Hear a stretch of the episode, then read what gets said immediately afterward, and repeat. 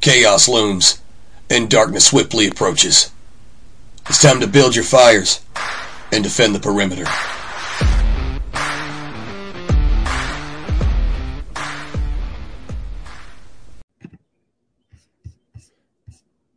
What's up, everybody? Welcome to episode four of The Perimeter. I'm joined today by Alex Feinberg. He is a ex-professional athlete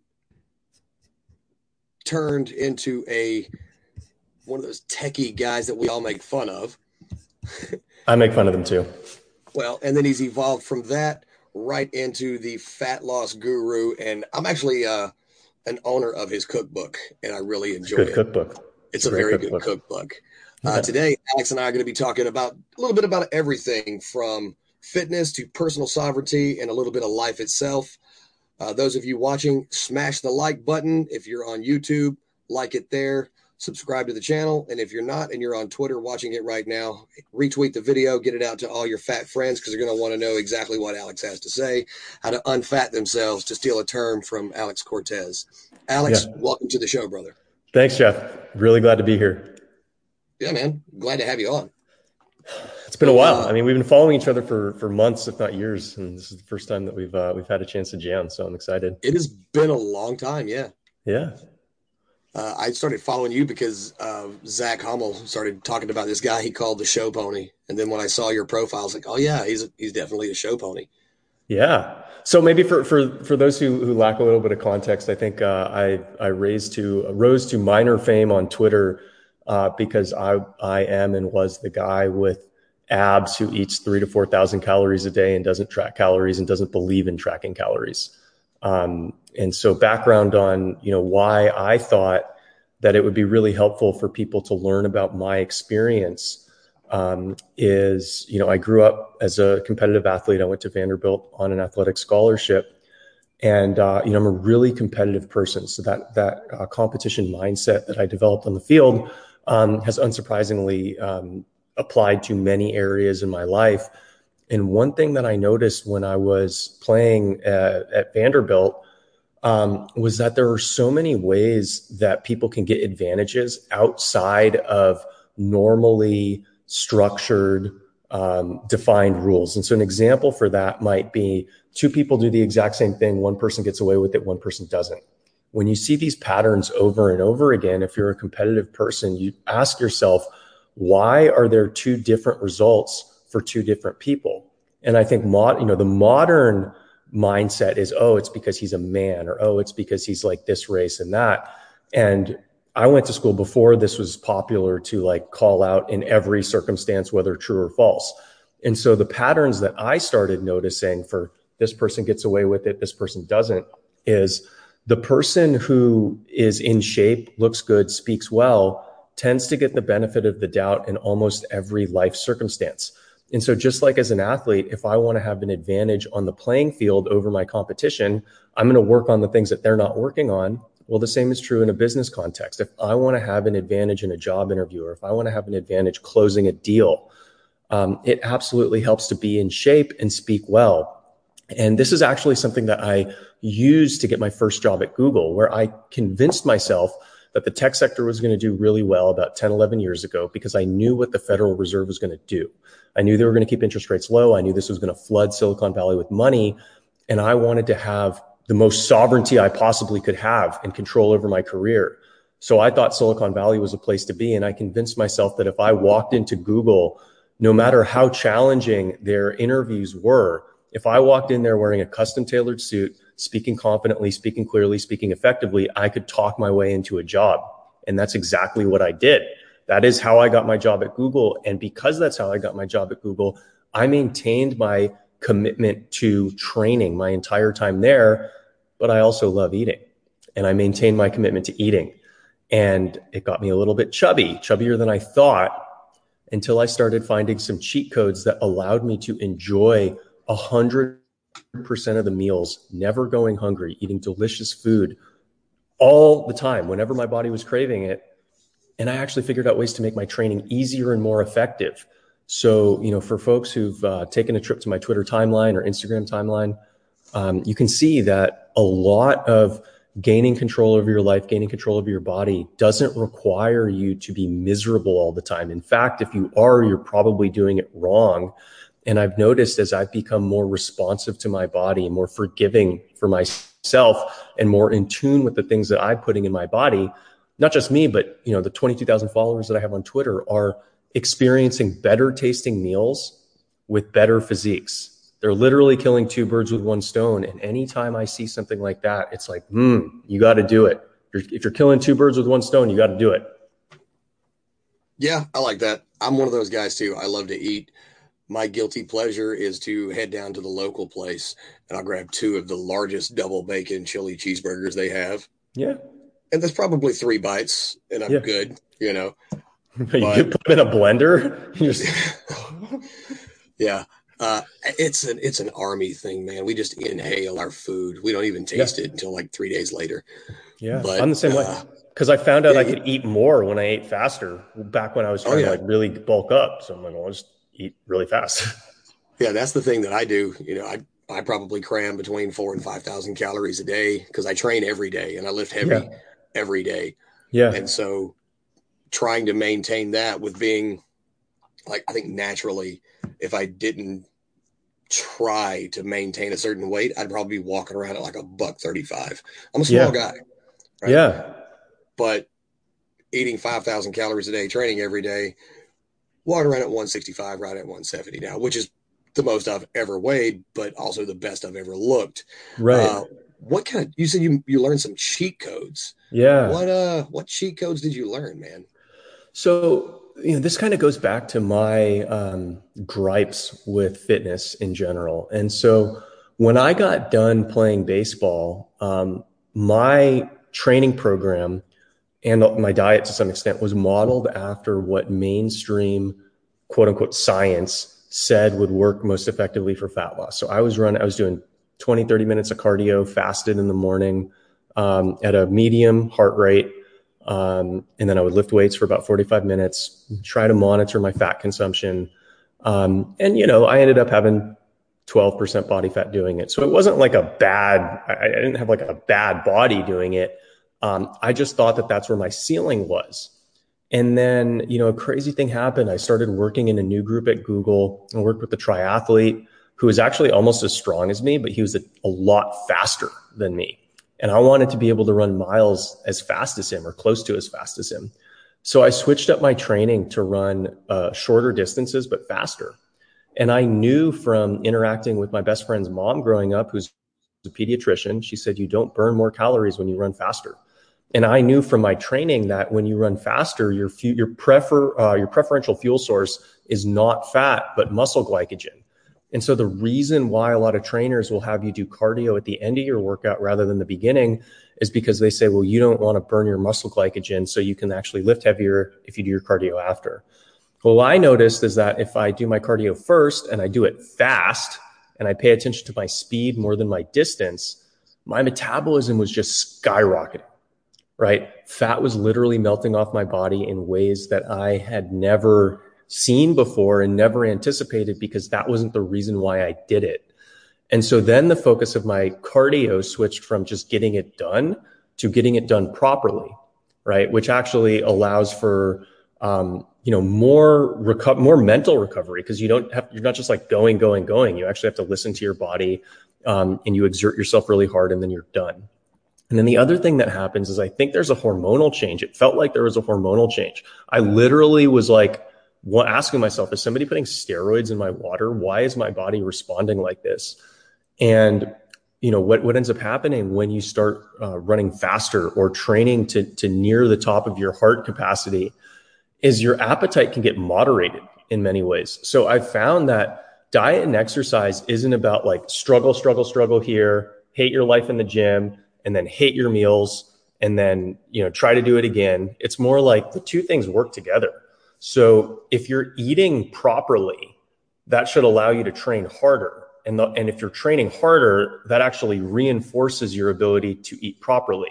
So, you know, I developed basically an entire system built around my lifestyle as a full time employee um, that really leverages the synergies between all of these things. So, doing three components is not like doing one component times three. It's actually the effort of kind of one component because they all make each other easier.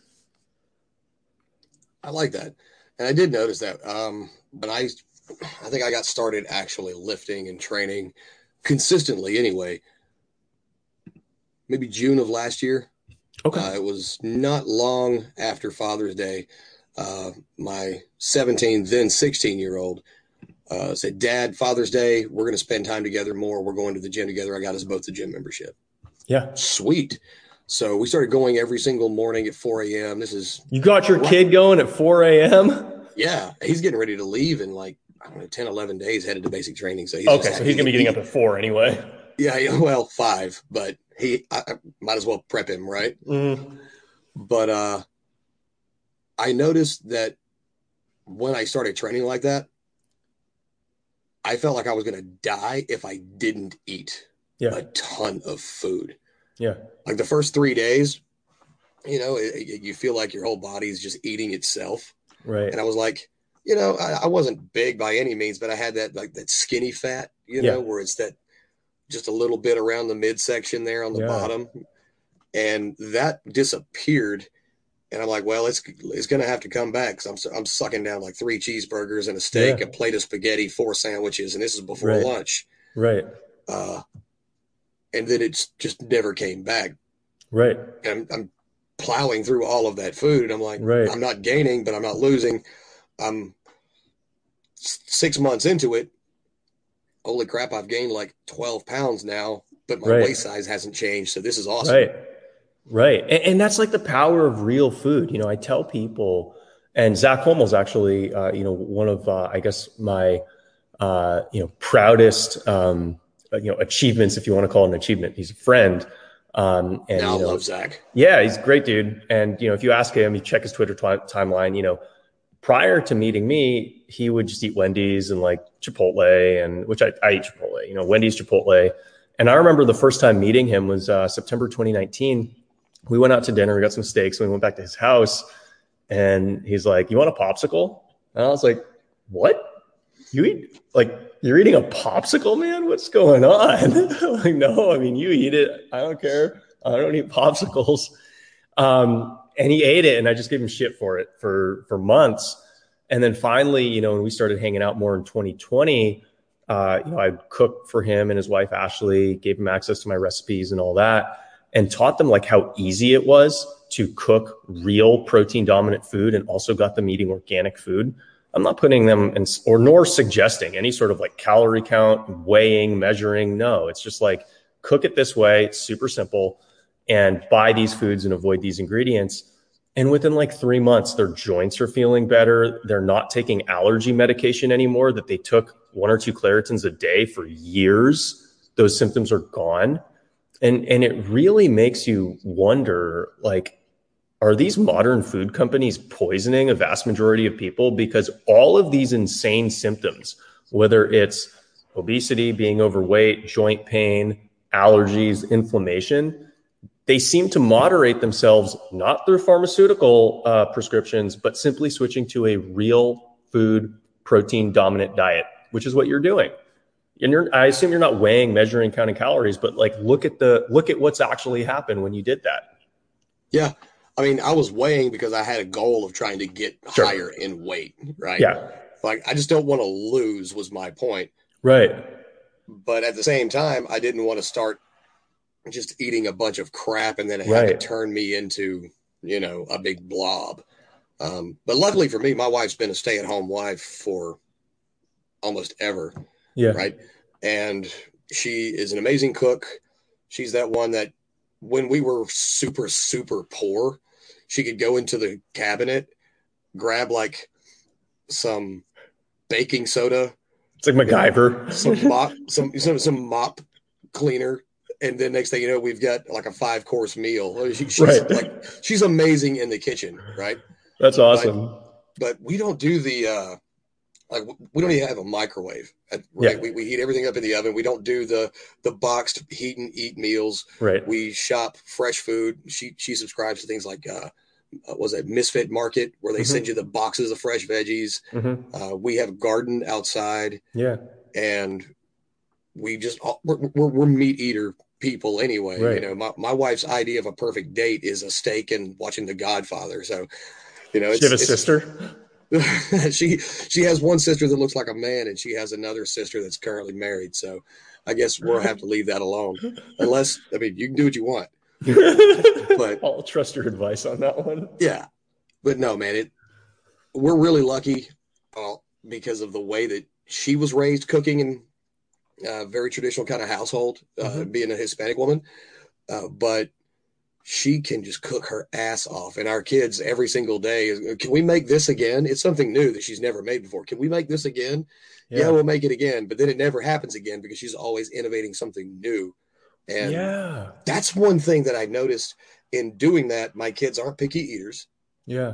And I don't think I, I don't even know where the hell the pediatrician's office is in my hometown. I've never had to take my kids to anywhere except for the ER with like a broken bone or a concussion from playing sports.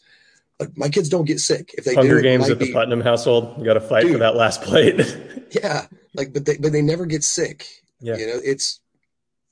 Oh, I feel bad today. Well, here, drink some water, go lay down, see you tomorrow, and it's yeah. that you know. But right. I have uh, relatives who they take their kids to the doctor every 20 minutes because they sneezed or whatever, and they yeah take them into these petri dish neighborhoods, which are basically the waiting room, right? Right. And uh, the kid's always sick. The kid's allergic to colors at this point. Right, right, right. And it's just really cool to see what eating real food that doesn't come in a box yeah does where you don't need all this extra crap yeah, and it's really sad that a lot of parents kind of, I think they get guilted into uh, raising their kids like this. And I, I don't have kids yet, so you know maybe I'm speaking out of place, but um, you know, paying attention to marketing and you know, being a marketer, being a salesperson myself, I'm paying attention to propaganda in our universe all the time because I understand that propaganda is the way that people get you to buy a product, vote for a certain person, and uh, you know, they use very common methods uh, across domains. And so, you know, one of the things that a good propaganda campaign will do is it will guilt you into believing that you're a bad parent if you're not taking care of your kid in this way exactly. And that way happens to benefit a multinational corporation to some extent, conveniently. And so you have a lot of modern households that are cleaned with a lot of synthetic, you know, chemical laden products. You have, um, you know, essentially helicopter parents who at the, the first sign of distress will you know, take their kids to the quote unquote expert to figure out what's going on. And what we oftentimes lose sight of in the modern world is the modern solutions that we have are just what the scientific community and the corporate scientific community have come up with as the most viable and or profitable solutions that exist but they neglect the fact that you know humans have been around for hundreds of thousands of years and have been naturally able to overcome a lot of these things and, you know, we kind of find with the bro science approach that it's like, yeah, I mean, I don't know what's going on necessarily in my body at the cellular level, but paying attention to myself and just using like common sense seems to have worked out probably better than just going to the doctor every time something was mildly wrong. Yeah, bro science is one of those that uh, I think everybody in my house subscribes to. Mm-hmm. You know, if it works and it's stupid, it's not stupid because it worked. Right. And, and that's exactly the approach that I took with my training, with my eating, because, uh, you know, my entire fitness system is not supposed to work according to quote unquote science. But you ask the people who bought my products, you ask the people in my group class, you ask the people who I've trained one on one, and they'll say that this feels like cheating because they have this expectation for fat loss is supposed to be this hard, diet's supposed to be this hard, training's supposed to be this hard and they come in and they do my my programs and they're you know they do require some work but the work is like 60 70% less than what they're usually accustomed to from a diet and exercise standpoint. And then they see they get better results. It's like okay so that happened to me and rather than say well it's not supposed to work it goes against the science it's like no no no no. Let's let's roll with this. I have no idea why it's working but i'm going to keep applying derivatives of what has been working and try to templatize the things that have worked and, and spread them out to other portions of my program. And the end result is something that's way easier, way more effective, that everybody enjoys, kind of irrespective to their background. Yeah, uh, it's kind of been the thing here. Um, when we when I first started, you know, training, I want to lose some body fat, but I want to build muscle. And I learned pretty quickly that muscle is calorically expensive. So it didn't yes. matter how many I ate, as long yeah. as I kept building more, yeah. the calories would handle themselves. I didn't have to count crap. Right. You know, I mean, uh, have you ever heard of uh, Jordan Syatt? Yeah. Yeah. I had Jordan. Um, and for those of you who don't know who Jordan Syatt is, uh, he's a really good dude. He's a fitness trainer. He actually was uh, Gary Vee's uh, trainer for a while. But uh, I had Jordan on an old show of mine that I had with Nick Lowry and Dan Kosmala uh, back when we were running this company called the Unemployables. And he counts calories. Yeah. And there's nothing wrong with counting calories. It's a tool that can be used, but you don't have to use it. Correct. And when, I really disagree with his approach on that, by the way. But oh, you do? Yeah. Okay.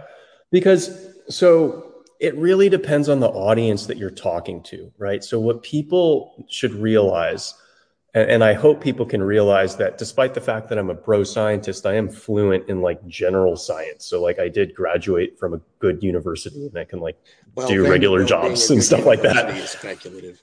Yeah, well, it, maybe um, depending on look at looking at the curriculum now, it might be speculative. But um, what people don't realize is the modern world is filled with false precision because at the quote unquote professional level, you need data to justify anything that you're saying. And so, what I've found working at Google, you know, in the six years that I worked at Google, these uh, white collar, uh, sorry, yeah, white collar um, white shoe professionals from elite universities would rather present bad data than no data.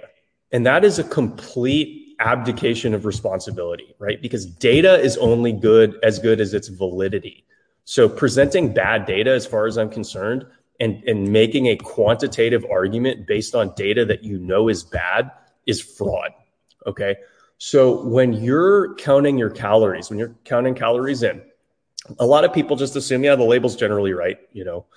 Well, the FDA permits food companies to be off by up to 20% on their labels, and that's just the speed limit. So ask yourself, you know, you're permitted to drive 65 on the freeway. Do you ever go over? Okay, well, they're permitted to be off by up to 20%. Do you think they ever go over? Uh, yeah, I do. So, you know, even if they're playing within the rules, which they're not all the time, you might think that you're eating 2,500 calories a day, but you could be eating 3,000 calories a day, or you could be eating 2,000 calories a day, and it doesn't cancel out because the the estimates tend to be off on one side predominantly, Uh, typically on the low side, especially if you're eating packaged food. So you're probably eating more, but you could be eating less than what's said on the calorie labels.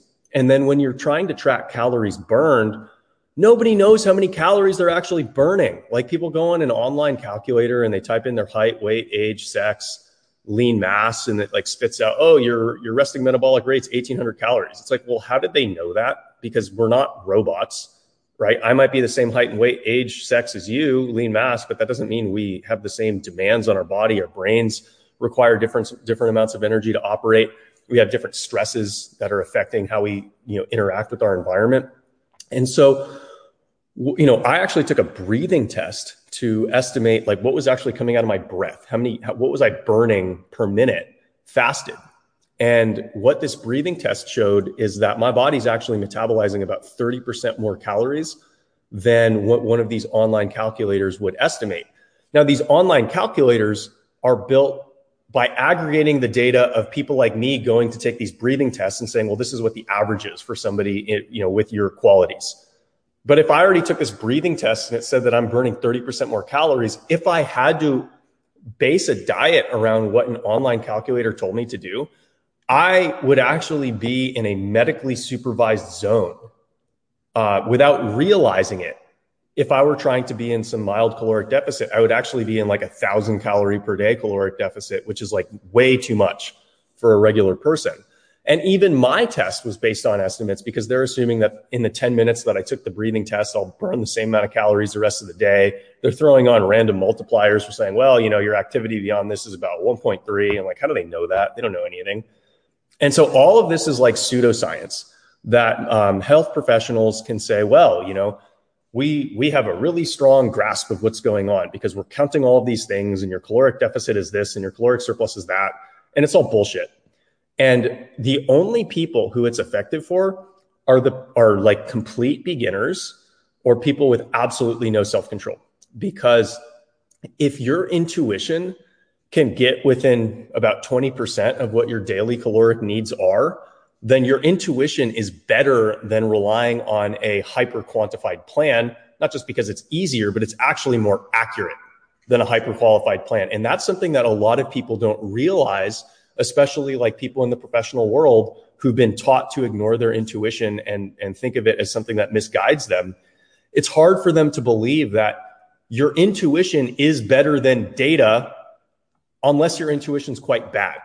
And so if you're aware of how your intuition compares to data, if you can be, be like within 20%, you're ahead of all the guys who are counting, weighing, and measuring everything. Yeah, that makes sense. That's one of the things that I always questioned was uh, I used to have this because my wife didn't like me getting up at 4 a.m. because when my alarm went off, she got up. But I'm still going at 4 a.m. because I had a job that I had to go to at 7. Yeah. Um, but I had one of those uh, little fitness tracker watches. Yeah.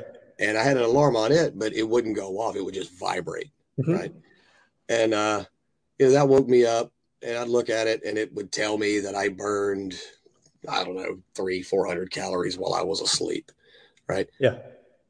I, I'm like, my wife and I were doing more than just sleeping. So I don't think that's accurate. It, it, it, I, you could you can see how that would want uh, be a feature that someone wants. Mm-hmm. and, and and news that someone would want if they were struggling on a weight loss journey right? They woke up look at their watch and oh my god i burned 300 more calories last night. Right. You know it is going to feel good like hey this is happening. I'm actually burning some calories. And it kind of gives them that false sense of security and then they mm-hmm. go and follow a plan. Well i'm reading the back of these cheerios. I'm weighing it out in the measuring cup. Uh, I've Googled how many calories are in this estimated six ounces of chicken here. Yeah. And then they end up still off and they're not losing weight. So they get discouraged and they just right. like, the hell with it. And they go right back to eating the same old crap and not caring anymore. And, they, and that turns a lot of people off and, they, and they turn right. around and they say, well, I, I'm just different. I'm just yes. genetically different. Well, yeah, yeah, you are genetically different, but you were fed false hope because right. your Apple Watch told you that you were burning calories peeling that orange. I mean, you you you burn calories while you breathe, but not nearly to the extent and the accuracy that was calculated by this thing on your wrist. That has no idea that you also just walked down the hall and had to pick up your kid that was throwing a tantrum, throw him over your shoulder, sit him on the couch and say, look, man, calm down. Your heart rate's elevated. Your breath's yeah. up. You're burning more than that, but it's not recording any of that because it's recording off of motion. Right, right. And it's it's really sad, you know. I look at, uh, you know, I had this tweet the other day that like most health professionals belong in jail, and I kind of believe. I mean, it's a little bit extreme, but I kind of do believe that because the worst thing that you can do as a doctor or trainer is prescribe a plan that doesn't work. Because if you're prescribing a plan that's not going to work, then what you're doing is you're training your patient, you're training your client to not try, right? You're developing learned helplessness in the person that you're working with if you're telling them to do something that's ineffective.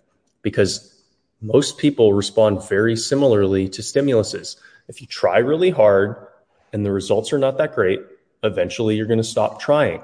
So, with the people that I work with, with the programs that I work with, they're very much built around dopamine, dopaminergic generation, where I am not going to ramp someone in the effort that they apply until I'm seeing results that justify that. Because, in, as far as I'm concerned, the amount of time somebody can stick to a plan, lifetime being ideal, is the most likely indicator that that person is going to have success. And if you try to ramp up their effort before their body's ready and before their mind's ready, then you're going to create an imbalance between applied effort and actual results. And you're going to lead to burnout. They're going to stop in three months. So it's much, much better to have your person try 3% and get a 5% gain that first month than have them try 20% and have a 10% gain that first month.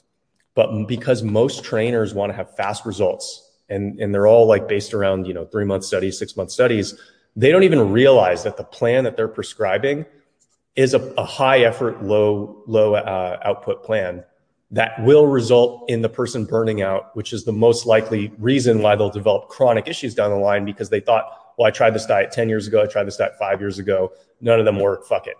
It's like, well, that's the responsibility of the medical professional that that person's worked with for prescribing the wrong plan that led them to the learned helplessness that resulted in them saying, fuck it. Yeah, and, uh, and on top of that, there's a lot of the doctors out there that they see something right in front of them that is completely contradictory to what the just the embedded conventional spiel that they're supposed to say. And they can't help themselves. They still say the same thing. Uh, pd mangan for example mm-hmm. you know, dude i never thought i would see a I think I think he's like a bio, he's not a biochemist. He's like a yeah, he's like some biologist or something. Yeah, he's like, like, a molecular a, biologist he's a, he's or something a, like that. microbiologist. I, I, never thought I would see a microbiologist his age looking as jacked. Yeah, he plays he it does, up too. He needs to get a right? motorcycle. Yeah, he needs a motorcycle and like a twenty year old woman just to haul around all the time. Right? Who knows? But he might. a while back, I saw uh, he had gone to a doctor, and the doctor had talked with him and he said man, you are in the greatest shape out of all of my patients. What do you do? And he's like, I lift weights like crazy. I eat a whole lot of meat. I eat a high fat content. I low carb it uh, because it's just my thing. Uh, I this, this, this, and this. And his blood doctor's mind explodes. Well, the doctor looked at him for a few seconds, and he had the nerve to tell him, "Okay, you need to cut back on your red meat lower your fat intake, increase your carb intake, and try not to lift so many weights right. because it, it's right in front of you. He said he does this, and you're seeing right. the results. Right. But it's become just this ad hominem speech that they, they, they just, don't know. They're robots. And, and literally, yeah. so my autistic mind thinks like this, where I try to understand what's going on around me. And, and I think this probably, uh, you know, crystallized itself in my mind when I was working at Google, where I worked with a lot of highly educated people who had opinions that I disagreed with, and I tried to understand, you know, what was the origin of these ideas?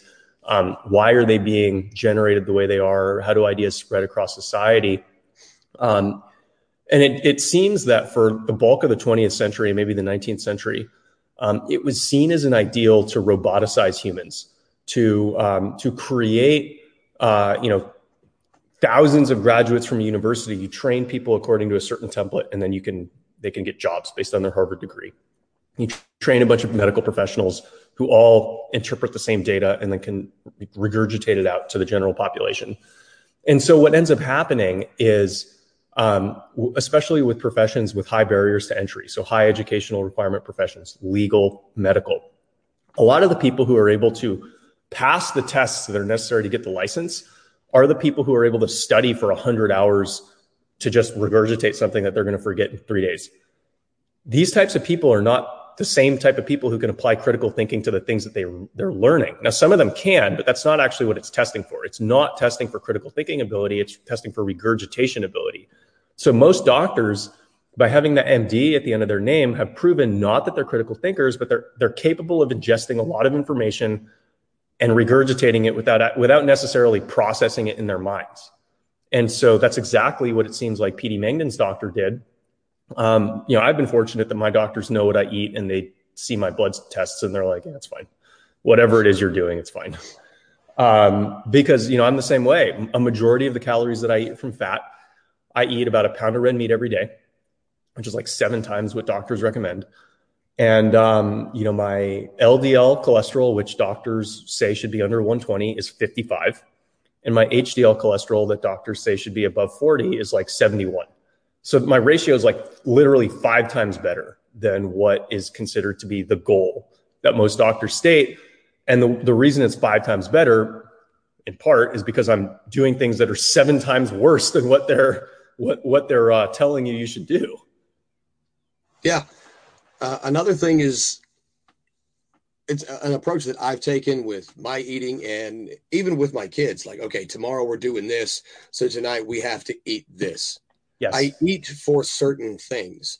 Like yep. if I know tomorrow is going to be leg day, I'm going to carb up. Did you see my post last night, man? I posted that same thing. I posted my baked pasta. I had some baked pasta for dinner because it's like I got leg day today.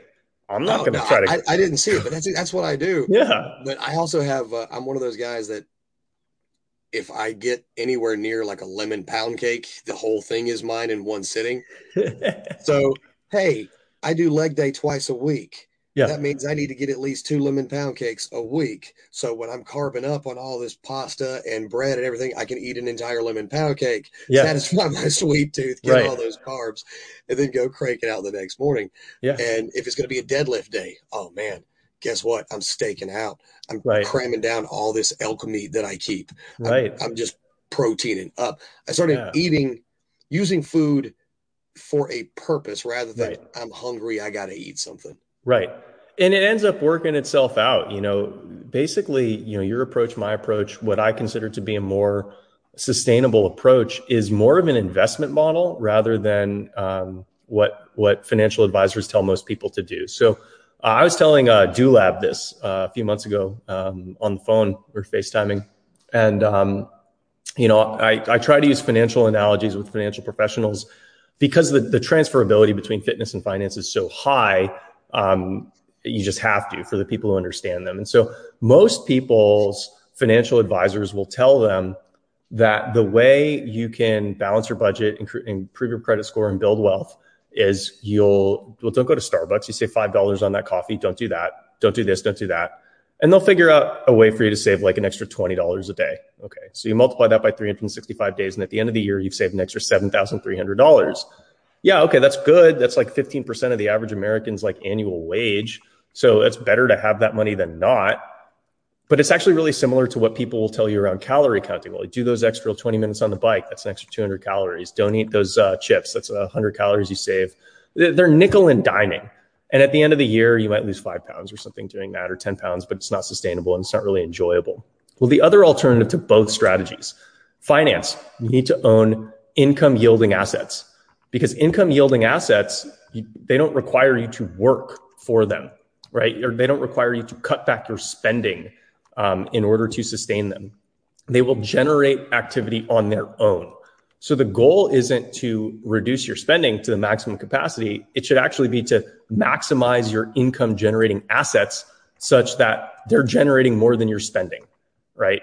The same thing is true with fitness is rather than you know nickel and diming, cutting a calorie here, burning an extra calorie there, your goal should be to build a metabolic engine that's so powerful that it can ingest basically what you're putting in your body, whether it's two pounds of lemon pound cake a week, uh, pound of steak a day. All of this will help your metabolism speed up if you're doing it in conjunction with a functional training plan. Yeah. And I think I first came across like just eating and using food for a specific purpose uh, back. God, it feels like so long ago. It was like 2004. Yeah, when I when I was in basic training. So yeah, it was a it was a while ago. Um, they would make sure that the day before we had like a PT test, well, you just cram as many of these Gatorades down, get all that salt, get all that yeah. sugar, now cram this entire pot of spaghetti down per recruit. You know, get all those carbs and you know just all of it because those carbs will convert to sugar. You're going to yeah. burn that sugar and energy. Yep. Just eat all of this. Yes. Okay. And so I started like using the bro science. Well, if it works for that, other foods must work for something else. Sure. You know, well, if I'm going to have to run two miles in less than 14 minutes tomorrow, and they say to eat spaghetti the night before if I'm going to do that. Well, if I'm going to be lifting super heavy tomorrow, or if I know that we're going up Mount Mitchell in North Carolina, which is the highest peak on the east side of the Mississippi, uh, well, guess what? You should probably eat a ton of meat and spaghetti right. because you're going to need that. And that's the way we've done it here at the house, but it's almost, it's not like we try to. Yeah. It's just kind of a second nature thing now. We don't right. we don't weigh our food. We don't have uh, you know, uh, the the food scales, and we don't use measuring cups for the meat. Yeah. We just throw the food in the pan. We cook it in olive oil. We season it with a little bit of salt, a little bit of pepper, or whatever else my wife comes up with for the yeah, you know, the way it's got to go. It comes out of the cast iron onto the plate, and we eat. And if anything, it's it's a constant struggle to get my kids to stop eating right. But also also eat more because one it's expensive but two i want you to gain more weight because right. you're you're naturally lean like i am. Right. Uh, but again none of our kids ever get sick.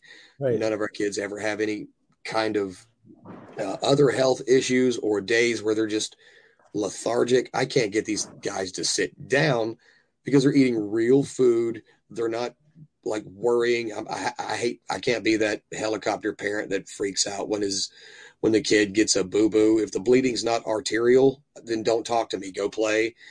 You know, that's the way it's got uh, the way it's got to be around here. Right. But it's incredible that if you start looking at food that way, food is a purpose. You don't have a per- your purpose isn't to eat the food. Food's supposed to serve a purpose for you. To, yeah execute one task or another. Yeah. It, it, just falls into place that way. But yeah, like yeah. you mentioned, all these doctors are, and I, I think I hate dietitians more than anyone else. Yeah, especially the fat ones. Yeah, you, look if you if you're a fat dietitian, uh, a fat fitness coach, or a skinny chef, we can't talk, mm-hmm. right? But uh, they regurgitate the the food pyramid and the, the talking points eggs are bad for you and all, uh, you know coffee causes cancer all this stuff. But they see right in front of them that none of these things are true. They're just being saying what they were told to say because they remembered it and regurgitated it. Right. And people blindly follow them because they wear a lab coat Right. Well, I mean, this has been known for a hundred years, and propagandists like Edward Bernays, uh, who's Sigmund Freud's uh, nephew, who you can. Uh, there's actually a great BBC documentary that was created about 20 years ago about the rise of um, modern propaganda. So he took Sigmund Freud's kind of theories, brought them over to the U.S., sold World War One to the U.S. public, um, got us to commit a bunch of troops to Europe, and then used his expertise to sell cigarettes to women, um, probably using lab coats, right? As well as like a lot of modern commercial um, propaganda. Um, you know, he actually wrote a book called Propaganda for like this is how you convince people to do things. You can use experts. People tend to rely on experts, so you need to wear the uniform of an expert if you want people to believe you, whether what you're saying is true or not. And you know, it's it's sad, but it's it's also helpful to understand that this has been going on for a long time and will continue to go on for a long time because it works. Um, but you know, another thing that that um, I wanted to to share based on what you were saying about your family's uh, eating habits and you know fueling up for activity is a lot of medical professionals get this wrong because they say, well, you're going to go on this plan, make this change, make this change, make this change, make this change. They're not taking into account the emotional toll that 10 changes has on the practitioner, on the on the client. Um, what I found, what Alexander Cortes has found as well, is rather than try to get somebody to make dietary changes um, before they train, you actually want to get them training first um, most of the time. So sometimes I'll have people make dietary changes and not really train that hard. I don't want to have people doing both at the same time when they're coming from a dead stop because that's actually way too emotionally intensive. So if I can find easy diet changes for somebody, that's what's going to happen for the first six weeks, and they'll have like really good results just doing that. And they'll and then once they have good results, then they're willing to commit more effort to when they're training because they're like, well, this already is working. Like I know this is going to work. This is this additional incremental incremental effort is going to certainly yield more results. The flip side's true with training. If you get somebody on a training plan, you say, well, keep eating what you're eating, but like this is what the training plan is going to be. They'll find that the training is actually easier if they end up properly fueling themselves. So rather than viewing it as an additional burden that they need to do, it's actually a cheat code. It's like, oh, I got to have this hard training session tomorrow morning. So I'm going to eat all this food so it's not as hard. Well, guess what? You just had that person do the two things that you wanted them to do by only telling them to do the one thing. That's much more emotionally sustainable than going through a, laundry list, a, a 20 item checklist of these are the things I need to do to be healthy. Yeah, that makes sense. Uh, it, it, it really is the the small incremental lifestyle changes mm-hmm. that make the difference because everybody right. go it, for me i there's no way i could have said well i'm going to cut out all these foods because i love my pound cake. Right. lemon pound cake is my blood type. All right we're there.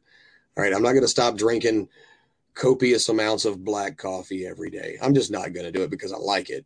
Right. I mean i'm, I'm the guy that can drink a gallon of coffee at 11 go to sleep at 11.30 and still get up at 3.45 to go train. But when I started training, and I'm all right, this sucks. I'm getting up at 3:45. It sucks. But it's time with my son. We're going to the gym together. He's you know going to be 18 in a year. Well, now in like a month. Uh, he's actually leaving before he turns 18 to basic. But uh, all right, I'm just going to do it. And it took maybe 10 days to create that habit. And yeah. then I realized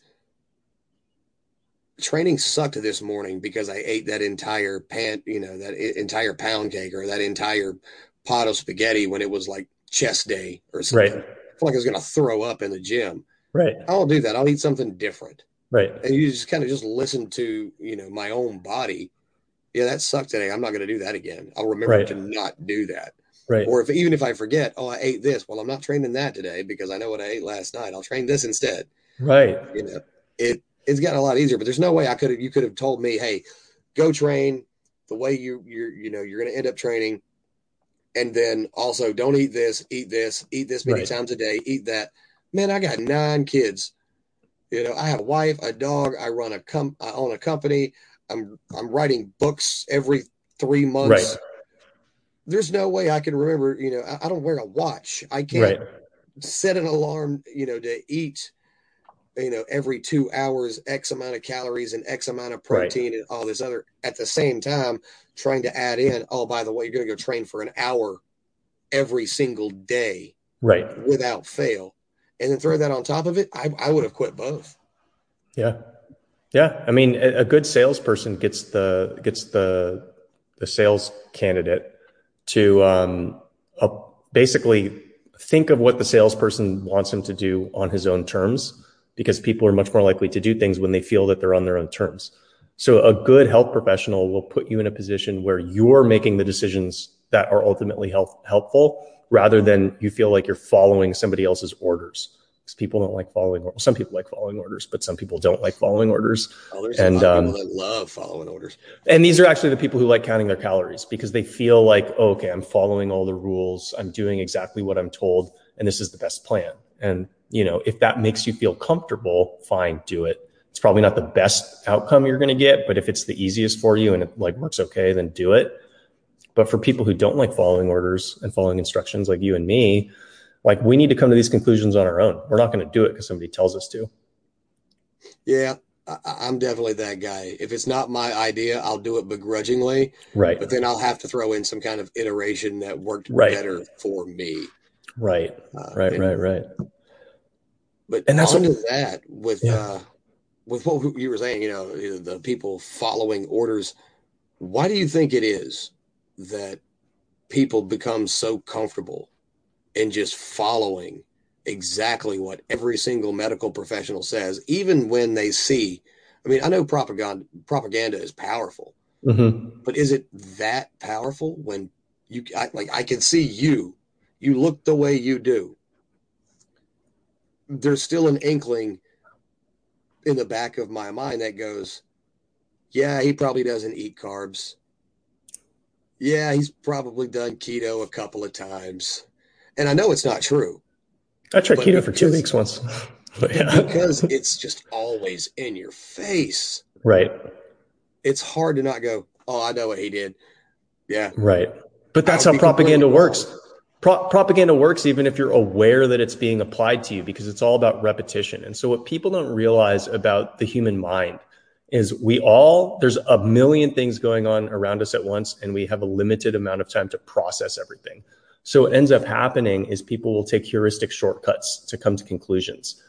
And throughout history, it's been kind of appropriate to uh, basically pair repetition with truth. If I've heard it 10,000 times, it's probably true. I don't need to apply additional cognitive resources towards evaluating that statement because everybody's been saying it, so it must be true. That's how the herd mindset, the sheep mindset exists across humans, in some people more than others, but we all have it to some extent because we need to save time in our mental processing of what's going on around us to just navigate the world. We can't analyze every single thing that's in our uh, immediate environment. And so what what the ultimate effect of that is, uh, you know, people are going to take shortcuts in how they view the world, and people are also going to view the world through the path of least resistance in some in many ways, actually. And so the path of least resistance for most people who grew up in quasi-functional countries is to trust experts. I've talked to Zach Homel about this. The people who lo- who say trust the experts, the people who say trust science, are the people who've figured out the best way to navigate life is to do what they're told and have a positive review from an authority figure because that's exactly what our educational system trains you to do is to get reviewed positively by a, an authority figure. That sets you up perfectly for corporate employment. You work so you can get a positive performance review um, from your boss right? And because that do what i'm told do what the experts want us to do um, mindset has been rewarded in this subset of the population for so long, it's really hard for them to unlearn that pattern because they've seen it over and over again in their lives. And most people operate with a high level of cognitive dissonance, and their brain can't reconcile that. So, by cognitive dissonance, I mean you're certain one thing is true, but you're aware of a complete contradiction to that rule, and you're not reconciling why that contradiction exists. You're just putting it in the outlier bucket and you're pretending that it doesn't exist because acknowledging its existence will disrupt you, the other mental model that you have that tends to be true 85% of the time. What a mature thinker will do is you'll take the general model that's true about 85% of the time, but you'll reconcile the exceptions to that model appropriately. You're not going to make uh, inaccurate um, guesses. You're not going to say, well, this guy's obviously doing keto or he's obviously not on carbs or he's on steroids or something like that you'll say, well, what's logically most likely to happen? Okay, so this is exactly what he does. He documents everything. Hmm. Well, there must be a greater truth then that that supersedes everything that I'm being told. And this is what a mature thinker can do when faced with cognitive dissonance is they need to reconcile both the general rule and the exception to the rule to then create a, a more functional model of why certain things happen and why the world exists the way it does. Most people lack the discipline, lack the mental discipline to overcome their cognitive dissonance. And they basically stop learning after they're like 22 years old. Yeah. I think, like you said, you can't analyze everything. Yeah. And so you fall into it's working for these guys over here, uh, or at the very least, they're saying it's working. So I don't need to do any research on it. Right. I don't need to experiment with it. They've already gone down the road. None of them got bit by a snake. So I'm going to go down the road too because right we're, we're progress driven, right? We have to keep moving. And well, I don't want to spend that. It's same thing with just about everybody. They don't want to spend too much time prepping and then never get to the damn thing. Right. And if they did do that, they would never get anything done. So that's working for these guys and these authority figures over here, like you just mentioned, you're you're reviewed by, you know, someone who's in a like an authority figure in that field and that's like the the nine out of ten doctors rec- you know recommend this you know uh, so well yeah i'll go do that. So right. yeah it makes sense why they would just blindly follow. Yeah. But, but that behavior shouldn't it, it, shouldn't metastasize to every other part of their life outside of just you know food and health the way it has. Well you know it's it is uh it, it's a consequence of modern capitalism. You know capitalism works but it depends on the outsourcing of various uh, information distribution and capital distribution models. And those things are not always perfect, right? And so you can't have a society where everybody's questioning everything all the time because no work would get done. You just basically have riots and protests all the time because people would realize that this agreement that we have isn't fair. Because if you analyze every social contract that exists, exactly 0% of them are actually fair for every single person. And, and so you can't have a society that's micro analyzing every social contract that exists because then people would just not ever work and nothing would get built. They would fight with each other and then ultimately get dominated by an outsider who says, look at all these people bickering. They're not doing anything. We're just going to go overtake them with an army. And that could be the path that we're on. Who knows? but uh, you know the you need to have an optimal level of questioning of your environment, and that optimal level will depend on uh, how your economy is going, the size of your society. Um, I think there's a reason why Americans can operate more economically efficiently than some Western Europeans. And I think a lot of the reason actually has to do with maybe we're not as well educated as them. And so we don't find reasons to complain as much basically before a handful of years ago. So pre pre Trump's election, basically, people Americans didn't have like they weren't smart enough to realize how they were being fucked the way a Western European might. So they just wouldn't fight and they'd show up and they'd work 50 weeks out of 52 uh, for you know the same wage that they worked the last year while the corporate profits are growing and they're just they don't know what's going on. So they're just like head down work. Well, that creates a lot of like stuff. Stuff gets built. Um, probably more efficiently than the society where the workers are like, what's going on? We're getting screwed. We're going on strike. But then when you take that to a, you know, the, the logical conclusion, then you just have a society of drones and you have a bunch of smart con artists figuring out how to take advantage of the society of drones that they've created. Yeah. And I think a lot of that kind of uh, the drone behavior comes from um, what a good friend of mine, um, Anthony, has uh, stated as the uh, the because I said so generation. Mm-hmm. The parents who always just that was that was their lesson, right? Do this. Why? Because I said so. Mm-hmm. I'm your dad. I'm mm-hmm. I'm I'm I'm your mom. I'm your dad. I'm your teacher. I'm your coach. I'm in authority. Trust me. Do what I said. Mm-hmm. And that kind of preconditions your kids into being the little drones yeah. that well the TV said do this, Dr. Fauci said do this, the president said do this, mm-hmm. without questioning anything.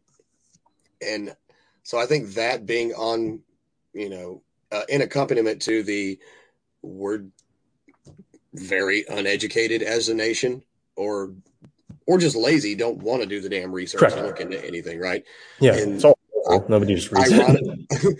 ironically, it's the uh, the educate yourself crowd that, well, I mean, they're kind of right, you know, but they mean indoctrinate yourself yeah, they, they, these people mean indoctrinate yourself, but really, yeah. they're you know what's on paper written down is educate yourself is right. Yeah, you should right. definitely question some things uh, and stop blindly following, but also you shouldn't be blindly oppositional to everything either. Yeah, because, and a lot of people are one of the two. They they don't they, have, they have the nuance. Yeah, yeah, they have to be because nuance takes too much computing power. Right. Right.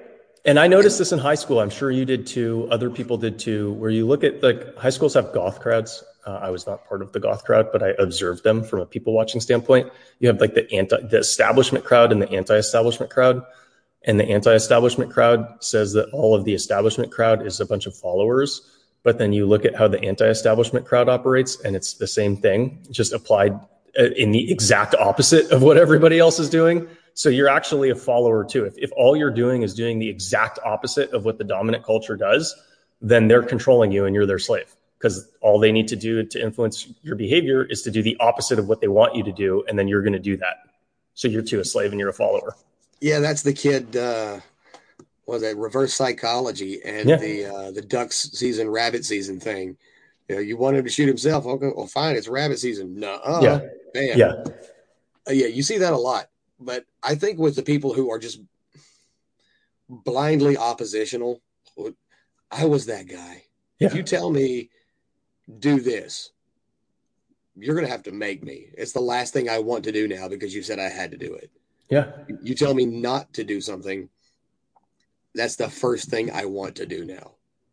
Right. And that's just, I don't know, testosterone. I don't, I don't probably. Know. Yeah. Right. It probably is. Uh, but the the the anti-establishment crowd kind of you know when it came around it had this mantra of uh, we have to scare the straights mm-hmm. so whatever was in direct opposition to what was considered quote unquote good and wholesome or whatever that was good now yeah and as you see this on like on on instagram you see this with a lot of the uh, body acceptance movement it's like uh, this isn't a body acceptance movement. It's literally let's find what's ugly and make it popular. Yeah, it's a transvaluation and yeah. a redefining of things in terms like beauty and healthy right. and fit. simply because the people that didn't like the original definitions of them had a sense of inferiority right. come washing over them as soon as they read that word. Right. Right. Right. Right. And they and still so, have money, so you can still and, hustle them with the marketing campaign. Yeah, you know, yeah. like the night abs in ninety days and all that other. Uh, but the, I think the natural reaction to when you see that is to if it's something you it has like an emotional effect on you, you're mm-hmm. naturally mm-hmm. going to go no no no no, hundred percent, exact opposite the other way, mm-hmm. right? You're just so you you get kind of accustomed to just always being reactive. Yeah. And next thing you know, that's your your your standard, right? You're just right. well, the president said this, I'm doing this. This doctor said this, I'm going to do this. My parents said do this, I'm going to do this. This click crowd over here said to do this and that's what this is what they do. Well, I'm going to do the opposite to show my right. individualism and show them that I'm not one of them. No one really does anything except for the few that actually consider what they do and consider what they oppose like on an actual deep level where they consider it, not just glance right. at it, but consider it. Not really many people are doing anything they believe in. They're doing things that are just oppositional to whatever they're oppositional to. Right. Even and, if there's a, even if there's like a nuanced point that they agree with, no, well, I'm in opposition to this and this is my identity that I feel like I need to express. So my behavior and my actions will all do these things, even though I don't really believe it. I just know I'm not one of those people. Right. And, and I think that if you force yourself to apply conditionality to all the decisions you make and all the perspectives that you have, you can tease out a lot of it. Meaning, I disagree with the point that Jeff is making, but under these conditions, I would agree with it. Most people can't take that step because they've decided that they're either oppositional or a follower. But if you really want to force your thinking, it's like, okay, this is why I disagree. And, and under these circumstances, I would actually agree. So I will not do what he says unless these circumstances are met. And if they are, then I will. That's a mature approach. That's like called thinking, but most people don't want to do it because it's energy intensive in the brain. And our brains have evolved to save energy, just like our bodies have. Or maybe these people just don't have the energy because they're eating crap out of a box. Well, yeah, that's possible too. There's that too. Yeah but yeah, it, it's it's interesting how we look back on ourselves because you, you, you said you were that way. I'm still kind of that way. The cop says, you know, don't go over 55. I'll go 56. Yeah. Yeah. I'm just that guy. And and that's how men are. That, yeah, that's, that's how men are. Yeah. But if you're looking at the big picture and there's something you are vehemently opposed to, ask yourself if you're really opposed to it or are you opposed to it because you don't like the people that are in favor of it? Right. Right. Yeah, I, that i think that plays the biggest role. Are you really in opposition or are you really in agreement? Like you know for example the the mask argument. Do you really and i it is what it is. I don't give a shit which president is there uh, I'll do what I think's best for my family based on the circumstances that I sure. see from where I live in my front porch.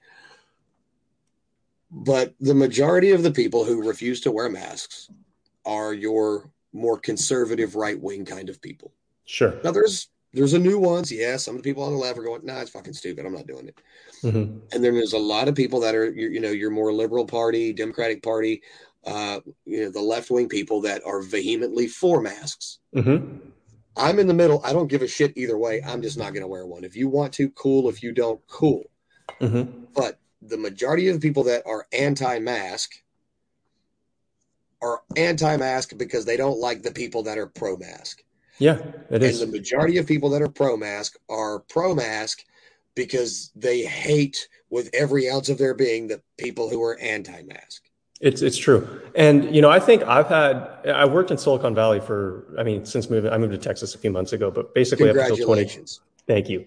Um, from 2010 to I guess no 2011 to 2020, I, I lived and worked in Silicon Valley, and I've always made it a point to express myself in the way I think because I've just been unwilling to work in an environment that forces me to to think and say things that I don't agree with. I, I view that as the first step towards mental slavery, which is the first step towards actual slavery. And so I've always communicated what I've thought and, and I think deeply about things. So I always explain my reasoning for why I think things and the conditionality for, you know, under these circumstances, I wouldn't think this. Um, and so I remember having a, discussion, call it an argument, but it is discussion because it's friendly, um, with a coworker of mine who respects me and I respect him because I think he's smart and capable and he thought I was smart and capable. And I was expressing support for, um, I think it was like maybe, maybe some sort of, um, immigration approach or it was some, some, uh, some Trump policy. Um, and he was a very, very much anti-Trump. And I was like looking at the policy. I'm like, okay, so this is what happens when you, um, you know, when you make it really easy to import foreign labor is you flood the market with labor and labor is a, like a good, like anything else. So when you increase the supply, the price of it goes down. And when the price goes down, that means wages go down. And, and when wages go down, corporate profits might go up because the corporations don't have to pay people as much. But for the average worker, they're making less. And so the point I was making was like logical, sequentially logical. You could follow my, my thinking and it was kind of hard to dispute like either any area where I was wrong. And his response is, why do you have to say that, man? It just, it's like, like, do you realize the types of people who agree with you?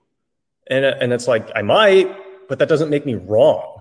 It's like, just because a bunch of people who might hold views that are counter to what you think is, is kosher believe a thing doesn't mean they're wrong. It doesn't mean they're wrong about everything just because you don't like them.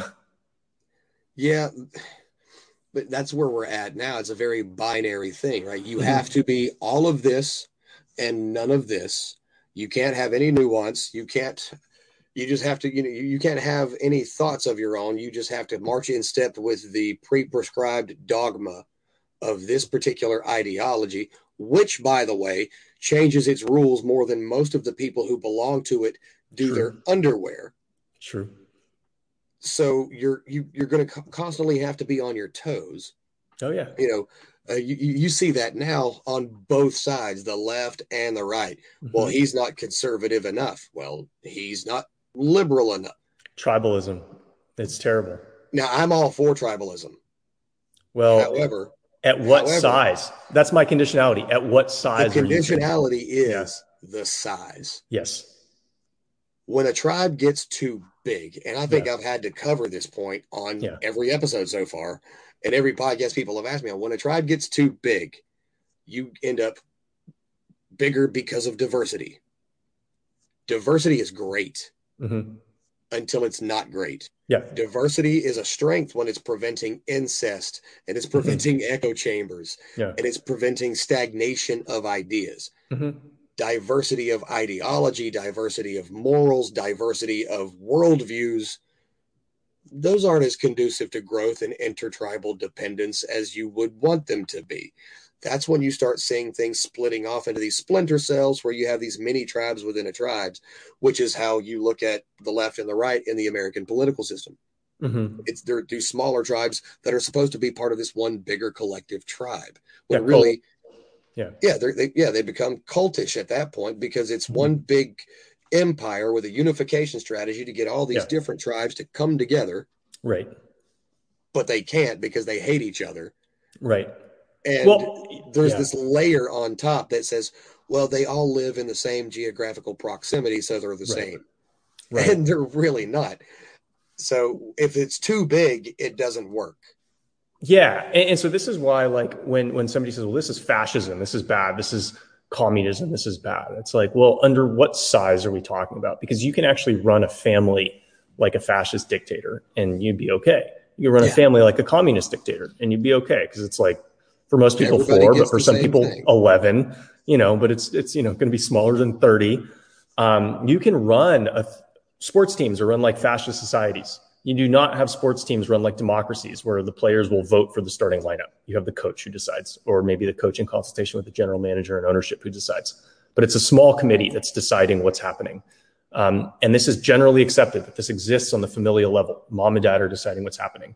Uh, the coach is deciding what's happening it's it's easier, you know, a 200 person company, the CEO and the board are deciding what's happening. This is actually the most effective way to run smaller groups. The problem, as you mentioned, is when when these groups comprise a larger society, and you try to model the larger society after the smaller societies. Well, fascism and communism don't work when you're talking about a million people or more, or like 10 million people or more, right? That's when you hit about a thousand people is when you're going to start realizing there's some problems and you're going to have to start calling members. Uh, I, I, think it's as small as a thousand. I think example, I think it's a little have, bit bigger than that. Uh, well, Just looking at corporations. Well, this, is my, this is the way I would look at it from the corporation standpoint. If you have this parent company that owns these three companies all under the same name, this company is in San Bernardino, California. Mm-hmm. This company is in Orlando, Florida. Yeah. Just the people alone that work there are going to be diametrically opposed in sure. view to the other people. Sure. And so the parent company that sits over here in Kalamazoo, Michigan, can't micromanage the culture within the company past a certain extent to these individuals that are working in these places that yes you own them they make up your company however the people are diametrically opposed in just about every single way. Mm-hmm. So you can only dictate it to a certain point, and then you got to leave it alone. Mm-hmm. Otherwise, you can't tell the people in Florida to to do what the people in Cali are doing, and you can't tell the people in Cali to do what the people in Florida are doing to a certain point mm-hmm. because it's never going to work. Well, I agree with you, but I would disagree with you um, basically in, in one area in that there are both costs and benefits to scale. So once the company reaches a thousand, you are correct. You know, if you're trying to apply the same policy to a, a Florida subdivision compared to a California subdivision, that might not be the uh, the best thing to do. And there's certainly a cost to that. The benefit to it is you only need to hire one HR department who has a uniform policy that they roll out across everybody. You probably say you have like a healthcare provider or something. You have one one uh, nationwide healthcare provider that rolls out services across everything. So, um, despite the fact that you're operating with uh, more rules and regulations than what the minions would want, you're actually gaining efficiency at scale, and then you can actually justify selling your product to the market at a lower price because the cost to service your company and your employees is actually lower. Um, and so that's why I think the the actual size at which fascism stops working is basically the size at which companies stop becoming profitable. And that size is over 1,000. Um, that's not to say that there's no costs to their expansion. There certainly are. Um, but I think the way to kind of dispassionately assess, well, what's, what is the upper threshold for how large a fascist, a fascist society can operate is like, how many employees does Apple have? because Apple is going to have the same growing pains you mentioned, right? The Apple office in Texas is not going to have the same views as the Apple office in Silicon Valley is not going to have the same views as the Apple office in uh, Shanghai or Singapore. But they're still running a multi hundred thousand person company like a dictatorship, and they seem to be doing quite well with billions of dollars of cash squirreled away in an offshore account. So you can't say that that model's dysfunctional. It's actually quite functional in uh, to, you know in spite of all of the headwinds that you mentioned, which are true and do exist. Yeah, I see that. And, again, it's it's one of those conditionality things, right? There, there's mm-hmm. conditions to each uh, scenario, but we don't have people watching this show who are all, uh, well, all three of them at this point because it's Saturday afternoon who wants to be sitting okay. at home watching YouTube. It's cool. Um, they usually get between a few hundred views by the end of the week. Find them later. But uh, it's gold. Well, Everybody finds gold. They'll find gold. This is gold. Oh yeah, they find they find gold. But the majority of people who are going to see this, I, I hate to say it because I love my viewers, but a lot of them don't want to think in nuanced perspectives. Mm-hmm. They don't want to. I'm the same way. I don't like thinking in nuanced perspectives uh, you know, at, after a certain point, okay, this is my way. If, I, if, it looks the certain way from my front porch, that's the only perspective that matters. Mm-hmm. And that's fine with the conditionality that I don't leave anywhere where I can't see my front porch. Mm-hmm. It's got to change when I start moving out and going down the street to a different block, to a different town, to a different city, to a different neighborhood, and you encounter all these different people. Mm-hmm. Keep your perspective, but just be aware that there's going to be others – who are not going to share that. Mm-hmm. And oh, the Anthony that I mentioned uh, about the uh, worker kids, there he is. Quality, not quantity. He and you know what? I'm rocking his favorite outfit today, right here with the uh, the white tank top. He's Italian, so that's all he owns. probably can't say that without getting canceled. It's all right. Yeah. But no, I get what you're saying. There is a there is a certain point when you do have to have this uniform code that applies to everyone, and we do that as a country, right? Uh, the uniform code is the Constitution. The uniform code are basically all of your capital laws, right? You know, murder, rape, uh, you know, the, the big ones that universally apply to all 50 states, right? But then you have the small individual nuances that are allowed within the different states. Well, in Colorado, you can buy weed. You can in California too. You can't here in South Carolina. Mm-hmm. And I think being able to allow smaller tribes to live with a certain level of sovereignty, mm-hmm. as long as they don't go overboard, is necessary. And, and this isn't even new. I mean, no, the study the Roman Republic. Carolina, the, the running joke in South Carolina is that if you want to be a successful governor, and you know, I love living here. If you want to be a successful governor in South Carolina, all you have to do is get on stage in front of the camera and say, folks, do whatever you think is best for your family and walk away. And you'll get elected over and over and over again, and you'll never have to do anything else.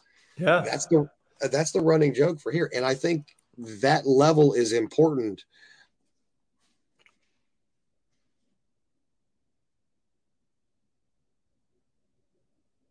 Did you freeze?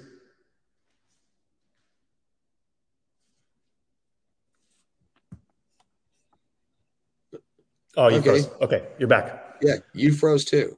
Okay. I was going to say. Well, you were saying that level is important, and I, I agree that you need to delegate, right? So this is this is something that a lot of people can't quite understand because they don't understand how companies, um, families, large scale societies work. Large scale societies don't work with one set of rules that everybody follows. They have a general set of rules and then they delegate everything else. This is why capitalism works. Capitalism is essentially the delegation of, of many fascist models by democratically elected leadership. It's like, yes, corporations are run like fascist systems, but because they're generally smaller, that's actually the most effective model for them to operate under, right? And we didn't invent this. So you think of oh Roman empires, Julius Caesar, he just everybody just did what he what they were told until they got mad and killed him. But it's like you look at what the Romans did to amass all that land around the Mediterranean. They didn't force all of their conquered subjects to adopt every Roman policy. They let them live as they preferred to live so long as they paid taxes to Caesar. That ended up being the most efficient model rather than micro policing everything that they could do. It's like, well, their economy produces stuff. So as long as they give us enough dinars or denarius or whatever they, called their currency, um, you're good. Just pay me at the end of the year. You're good. And that worked. And it does work. Did uh, did we cut out? Did that cut it, out? It, it, cut out again. But no, uh, you know, no. the, the, the exact same thing happened in the Roman uh, Empire with we don't care who you pray to as long as you also pray to the Roman gods. Pray yeah. to whoever you want. Yeah, right. It didn't sit well with the Christians, and eventually Christianity became the official religion there. Right. But that's what led to it, right? It was that everybody can do their own thing until it got out of hand. Right. When the Christians were going, well, we're definitely still going to do our own thing, and not. It was only going to go one of two ways: the Romans were going to kill all of the Christians, or the Christians were going to get their way. Yeah. And that's how it would happen with any other tribe of any other scale. Once it got to a certain point, with any other idea or value or view or opinion, somebody's going to have to compromise on one side or it's all coming down. Mm-hmm. And that's called being a grown up. Like you got to compromise sometimes. Right? Where do we find these grown ups, Alex? I don't know, like Google them, maybe find them on the internet somewhere. Yeah, I'm going to Google grown ups later and see if I can find some. Yeah. Um, so we've got about maybe 10 minutes left let's talk a little bit about your website, what people yeah. can do if they want to come to you to get your resources and your knowledge. Yeah. And so they can do the same thing that you've done that I've been able to do from having your cookbook yeah. and implementing it here at home. So you can go to insanelyaddictive.com. It's it's actually being built right now. So the easiest way actually is to find me on Twitter or Instagram. Um, I my DMs are open, um, despite the fact that I have maybe thirty thousand followers across both platforms. I do in fact see every DM that I get, um, and I'm pretty good about replying to them. So you know my goal in this space is to simplify fitness for everybody. And uh, as I mentioned earlier, everything that I created in my fitness system was done while I had a full time job in Silicon Valley. And so everything in my system is built for a real life scenario. You have work, you have limited time, you might have limited equipment, you might not have a million dollars to spend on every meal. Um, you don't have time to weigh and measure your food. You don't have two hours to spend at the gym. Okay, perfect. That's called you're a human. This is this is a very effective approach that you can follow to maximize your both results and enjoyment on anything. So if you have any questions, the reason I like doing this is because it's easy for me to help people. It's easy for me to identify inefficiencies in an approach. And so if you want to book a one-on-one consultation with me, I'm happy to talk through some of the challenges that you're going through. If you want to purchase, uh, you know, my entire system and learn it, you can buy my masterclass. I'll throw sales on that um, semi-regularly, and, and, or you can get it today, right now, all linked in my Twitter bio. Um, every component that you're uh, applying in your relationship to fitness can probably be improved. And my goal with a lot of the social content that I'm creating is to make people realize that a enjoyable, sustainable relationship with fitness is achievable and it's actually the best path towards you know achieving the results that you want on your terms which i think is really important for people like jeff and me doing it on your own terms. So my plans don't have a ton of hard rules. They have a very small number number of very important rules to follow that everybody can for the most part sort of like what we were talking about for rules at the federal level. And then everything else, it's like, throw me your restrictions and I'll throw away around them because it's just, it's a strategy planning game. So if you want to work together one on one, you want to join any of our group classes, we have openings there. Um, and if you simply want to just learn the content, you can do that there too. I don't know if we lost Jeff, but.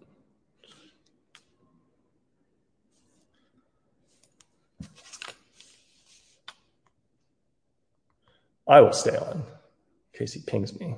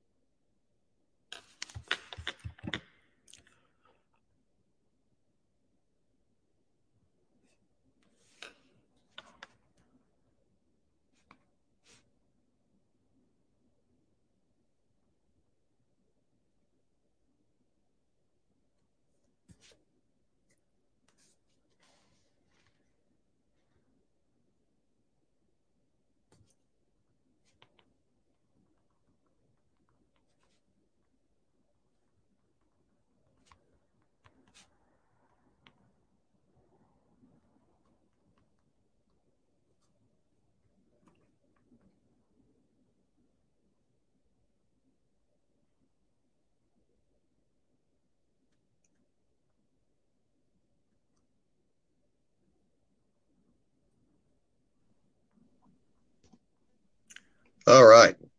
Got it back. Yep. I had to switch over here to uh, my phone because apparently my kids are playing with the internet. But uh, oh. I see we still got oh. some people. Yeah. So I see we I still got some people watching here.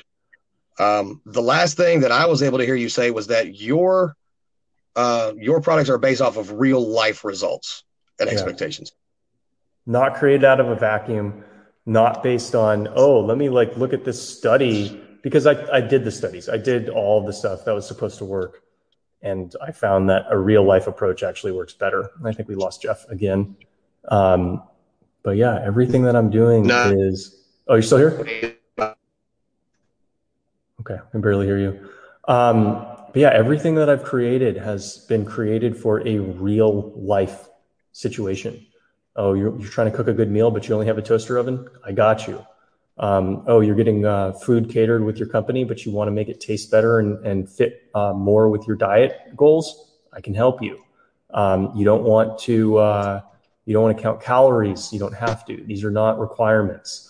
Um, you hate doing certain compo- components of your training. Okay, well, these are the most important ones for you to do. And if you do the other ones, they're icing on the cake.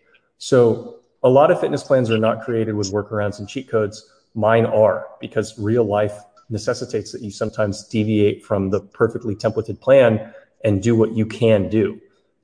I've done that for years. It's worked. And I want to teach everybody how they can do it because so many people have developed the wrong idea of what it means to be in shape and what it means to have a good relationship with fitness in their training plan.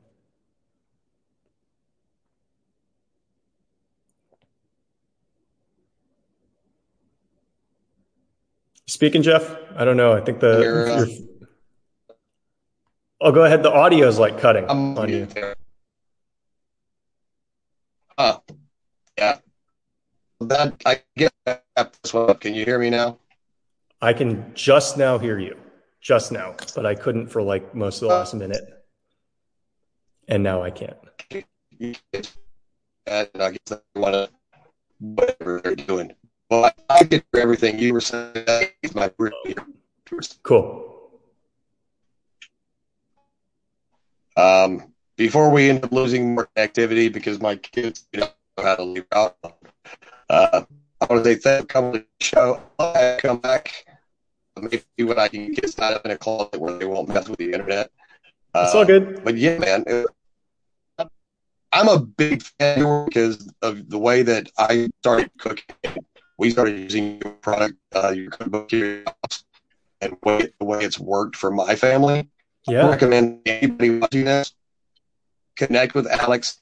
His at is the exact same on Twitter as it is on Instagram. Uh, I mean, his Instagram is nothing but food pictures, and you can see this food looks amazing. It really is cheating. You shouldn't be able to eat like this and still get the results that you do. And hey, look, Anthony Meg is going to donate some Bitcoin for a Wi-Fi booster. Yeah. Okay. Oh, we got him coming back. Got the infinite wheel spin. yeah, the infinite wheel spin. For uh, everyone who tuned in and watched, I appreciate it. This has been episode four of The Perimeter with Alex Feinberg, the fat loss king. Check out his website, check out his social media, check out everything you can that this guy puts out because it's going to be made out of solid gold and it's going to taste better than solid gold. All right. True. Thank you all for watching. All right, and See ya. Have a good one.